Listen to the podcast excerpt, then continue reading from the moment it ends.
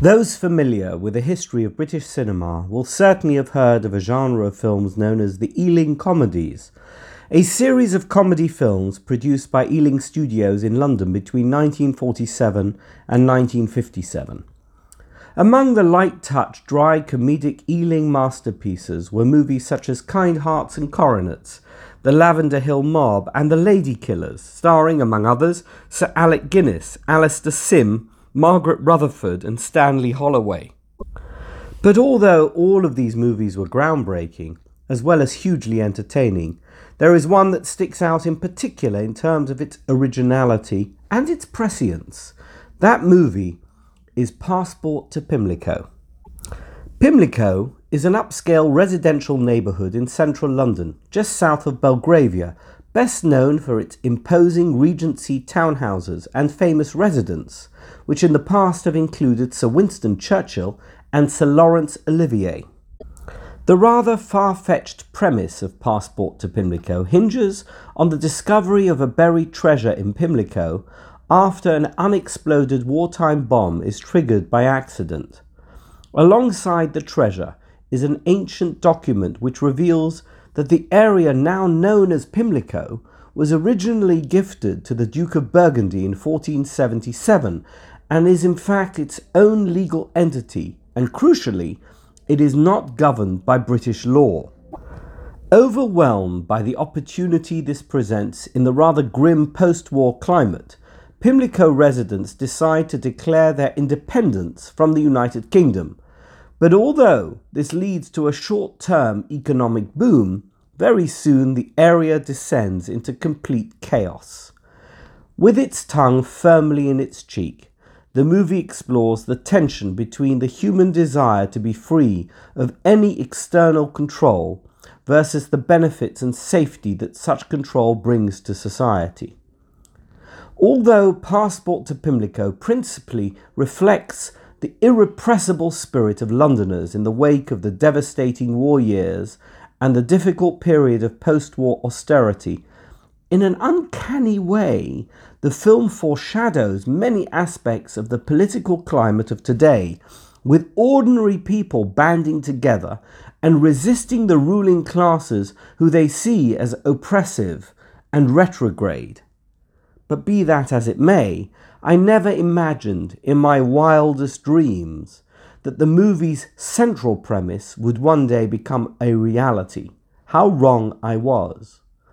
Approximately two weeks ago, six blocks in Seattle, Washington, ceded from the United States after the Seattle Police Department vacated its East Precinct building. This area is now a self declared autonomous zone known as the Capitol Hill Autonomous Zone. On June 9th, the activists behind Chaz, as it's known, listed 30 of their demands online, which, among other things, included the abolition of SPD and the Seattle court system, defunding SPD and reallocating those funds to health costs, banning police use of firearms, batons, riot shields, and chemical agents, the release of prisoners serving time for marijuana related offences or resisting arrest, mandatory retrials for people of colour who are serving sentences for violent crimes, and prison abolition. I have puzzled over why this group of urban anarchists thinks the U- US authority should take any notice of the demands of self declared foreign nationals, but I am guessing the irony of that particular observation would be lost on them. It is also unclear to me what exactly the United States would get in return for agreeing to the demands, and it's not as if Chaz has either military or diplomatic leverage. But most intriguing of all, I'm really struggling to work out on what basis a bunch of street activists can decide to seize sovereign territory. At least the Silver Screen Pimlico group had an ancient manuscript to underscore their claim. These guys have nothing. John Lennon, a great songwriter who was simultaneously an insidious nihilist, released a song in 1971 titled Power to the People. The song utilized a slogan that had gained traction through the 1960s among anti war protesters and radical elements of the civil rights movement whose aim was to foment rebellion against the establishment. But like so many other slogans, concocted and popularized by champagne revolutionaries, the reality of people power has always proven to be more suffering, not less. Abuses of power are the tragic consequence of power, and every system needs checks and balances to mitigate and reduce the ill effects of corruption.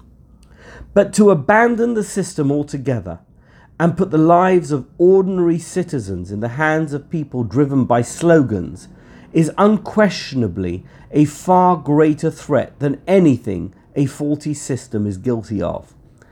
The Book of Bamidbar contains a number of narratives featuring people power as their central theme. The most prominent of these narratives are the story of the spies in Shalach and the story of Korach's rebellion in Korach.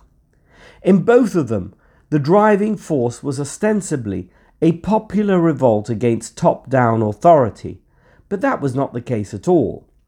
In reality, sinister forces were at work, manipulating the masses into believing they would be better off, when actually it was not true, and nor was this the aim of those behind the insurgency.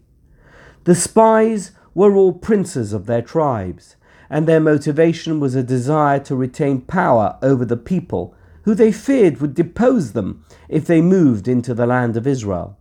Meanwhile, Korach presented his revolt as a people power revolution, but he was really just a power hungry plutocrat using popular discontent to propel him into a leadership position. There is something strangely alluring about people power, a kind of idealism that seizes and dazzles us. Somehow we think, not unreasonably, that those in authority could be doing a better job, and that if we clipped their wings and devolved power to the people, the world would be a better place. But history has proven time and time again that the very opposite is true. Most people power revolutions have resulted in nothing but suffering and misery, even as a handful of devious insurrectionists have taken advantage of our idealistic naivete and seized control in the power vacuum the revolution has created.